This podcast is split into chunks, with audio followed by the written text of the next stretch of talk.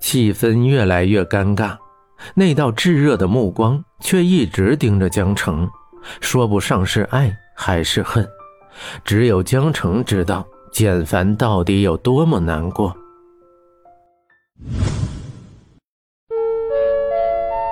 三年前，江城站在检票口上，拼命的挥着手对简凡说：“只是四年而已，我等你，简凡，我等你回来，我等你。”简凡进去很久以后，江城还在挥手，眼泪大颗大颗的落下。只有在简凡转身之后，江城才敢哭泣。还好发丝很长，遮住了江城的面容，看不清他的情绪。他努力地克制着自己不去回忆，让那段记忆深藏在心底。不打算打个招呼吗，小太太？一个强有力的怀抱抱着自己，熟悉的味道铺天盖地的袭来。钻心的痛，却发不出一个完整的音节。简凡把“萧太太”三个字咬得死死的，好听的嗓音传入江城的耳朵里，却是一阵阵的寒冷刺入他的心脏。江城的手不安地握着，指甲深深地陷入肌肤，留下一个个小小的月牙。他慢慢地抬起头，微笑地看向简凡。好久不见，简凡。江城蠕动的双唇，距离简凡的唇是如此的近，只要稍微的踮起脚尖，就可以触碰那朝思暮想的唇，来满足一下这么多年来的想念。只是一瞬，江城都觉得自己无法呼吸了。他试着推开简凡，却感觉他抱得更加紧了，一切都变得徒劳。江城的目光转移到别处，可脑海里全是简凡的笑容。他带着冰冷的目光看着自己。你好像变漂亮了。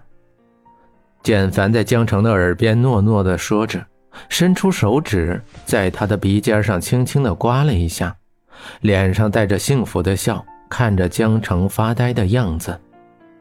简凡的薄唇触碰着江城敏感的耳朵，灯光下，他的耳朵上细绒毛清晰可见，那蓝色的城堡状耳坠如一滴将要滴落的水滴。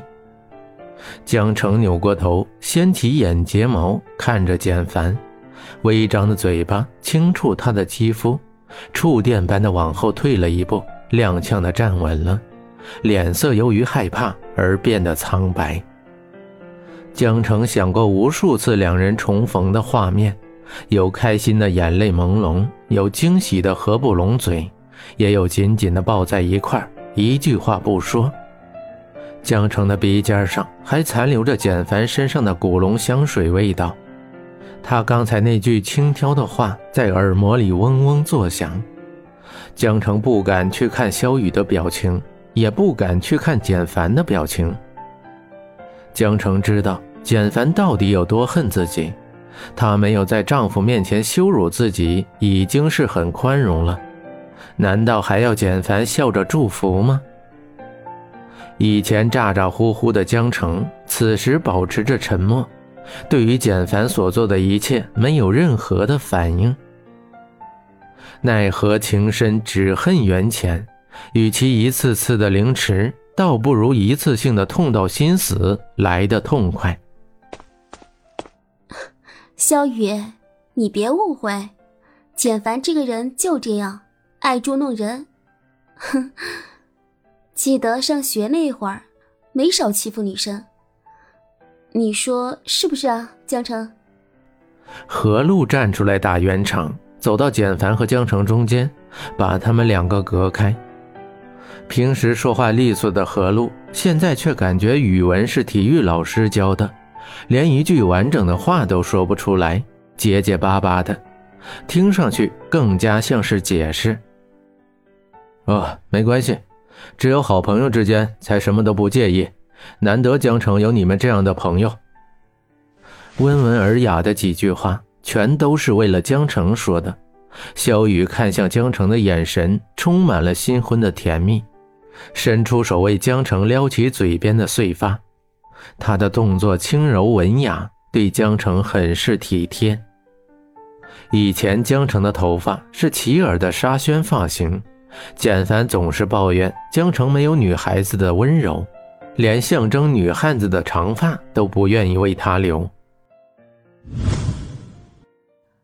就短发怎么了？你再说再说，我就把头发剪得更短，像个刺猬一样，每天扎你。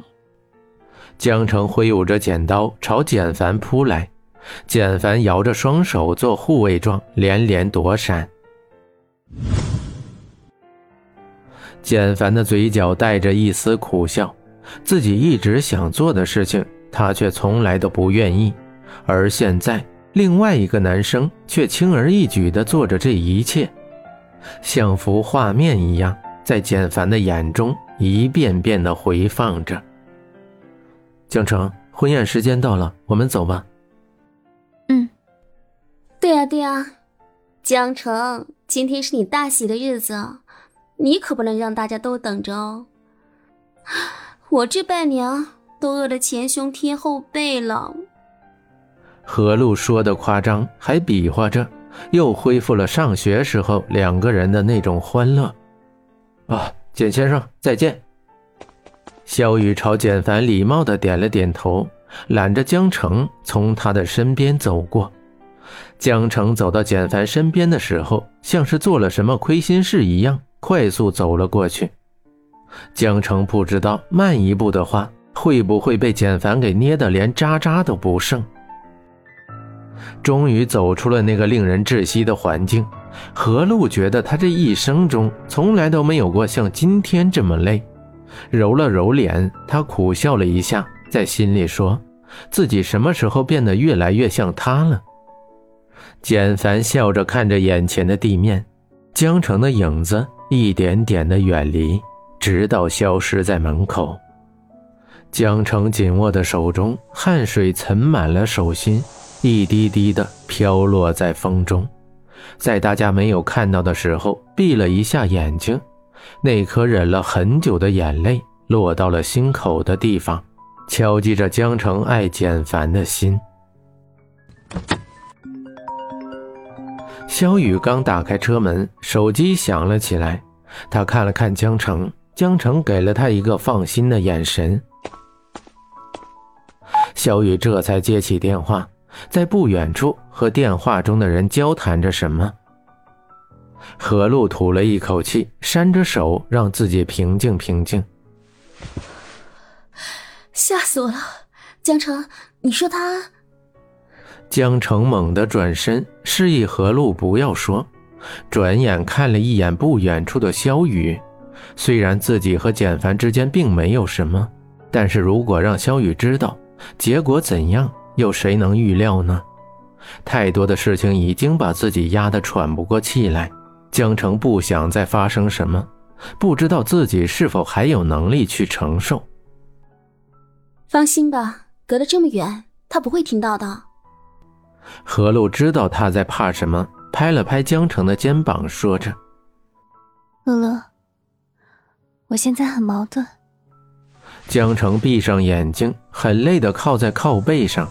风微微的吹着他的头发，婚纱无力的起伏，如天上的白云，始终没有固定的方向。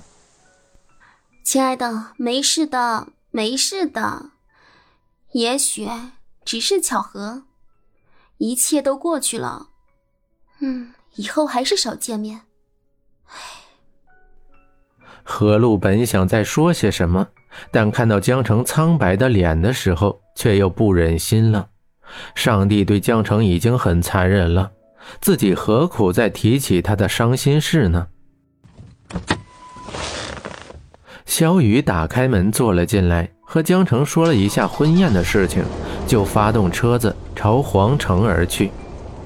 路边的树木飞快的后退，何路和江城再也没有说过一句话，整个车内只听见王力宏那首《大城小爱》。